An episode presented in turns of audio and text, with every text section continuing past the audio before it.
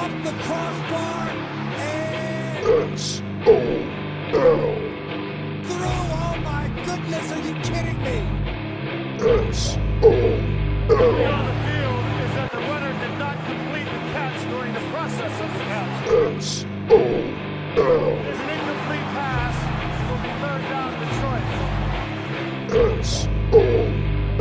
Interference called, interference announced, and then interference picked up. Play is not reviewable by Detroit.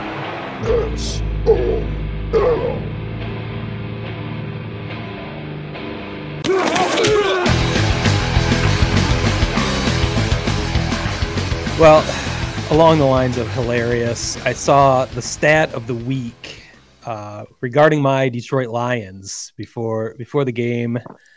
They had a one in two trillion chance to make the playoffs before Wow. So before Sunday. So what you're saying is we've got a chance. That was the meme all over social media. So you're saying there's a chance. Um, uh, somehow, like NFL on Fox went through the math to some poor intern had to do the math to figure out what the Lions, how the Lions were still alive at this point, and what their chances were to actually still make the playoffs. And somehow it came out to one point one in two trillion, which is I don't even know what that's equivalent of. That'd be like getting struck by lightning 40 times in, in a day or something like that. But uh unfortunately, the whatever scenario that had to play out for the Lions already played out before they played their game in Denver at four o'clock local time here in Michigan. So they had already lost that one in two trillion chance.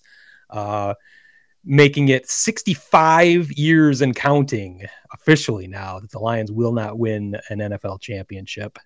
Uh, I've been keeping that keeping that stat uh, since I've started my same old Lions Twitter account, SO Lions on, on Twitter.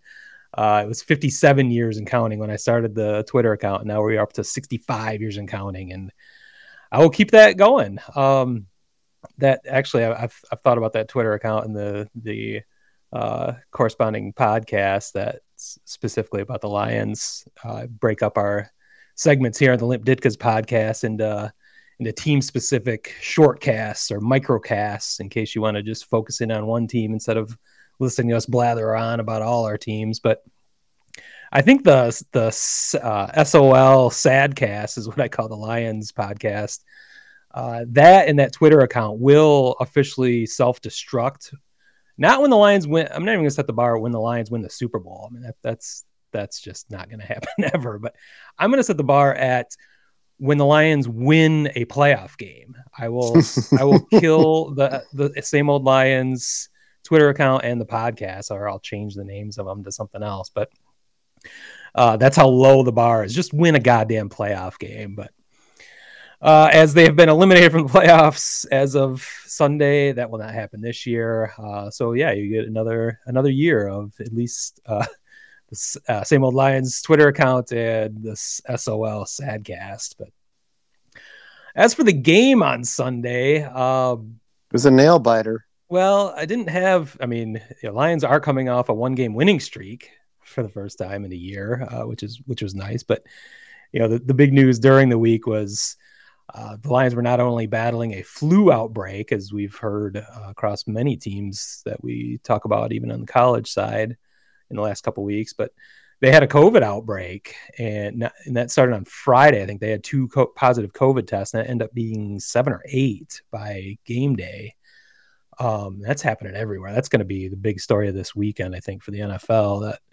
That uh, might as well wait to see how things play out. But there are a lot of positive COVID tests all over the place. So, so the Lions were fighting flu, COVID, uh, injuries throughout the roster. So it ended up being they were missing about twenty percent of their roster by by game time. So didn't have a whole lot of faith in in their uh, abilities. Didn't have much faith before that anyway. But to to win in Denver, but uh, game didn't start out great. Uh, they had negative one yards total offense in the first quarter, which is I think the third time they've done that this year. Um, but they actually had a uh, 17. They were only down 17 to 10 by halftime, which was pretty impressive. Um, unfortunately, they received the opening kickoff in the second half and fumbled on their first play from scrimmage. And uh, uh, Denver scored, uh, I think, three plays later. And then uh, the Lions subsequently got the ball and went back to the habitual going for it on fourth down by Dan Campbell. Uh, at which point, uh, Jared Goff had a his I think it was his third of eventually four batted balls down. Uh, unfortunately, this wasn't even batted down; it was helmeted down. He threw it into the into the defensive lineman's helmet, which is one of the weirdest uh, highlight clips. I, I think I've posted that on social media. It's it's just hard hard to do. I don't know.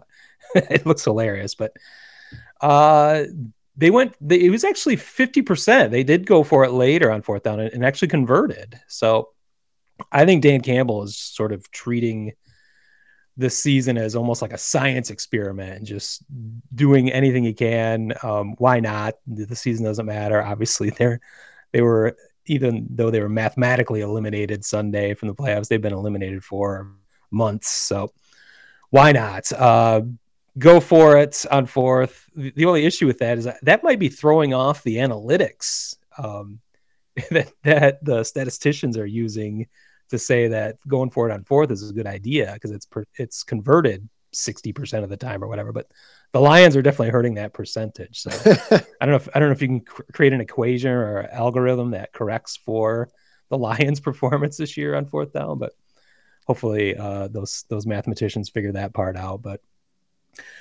uh so yeah comedy of comedy of errors in the lions of course. Um back to some injury issues the uh, Jerry Jacobs, who's uh, undrafted rookie uh, cornerback for the Lions, who's actually showing some signs of being a, a, diamond in the rough. They just happen to find probably their best their best defensive back that is looking like a legit like a legit uh, player going forward. Blew out his ACL in the first quarter, um, adding to their injury woes. So any, it's like anything that's a, a little bit positive for the Lions just ends up going to shit. So that was another downer. Um, on the positive side, though, Penei Sewell had another another big day at at right tackle, which I was talked about basically all season long, coming from the the preseason forward. As he was moved to right tackle from his traditional left tackle due to the Taylor Decker situation, and then he was moved back to left tackle after Taylor Decker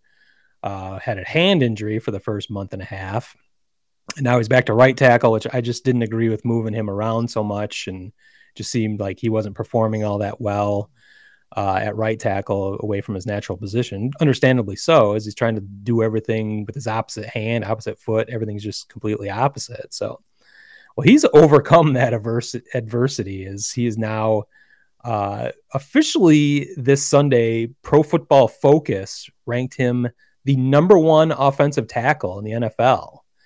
Uh, just I'm not sure what they base that on, but it's just uh, I mean performance of all tackles. He was the best, and they do this every week. And Sewell became the best, and that that comes.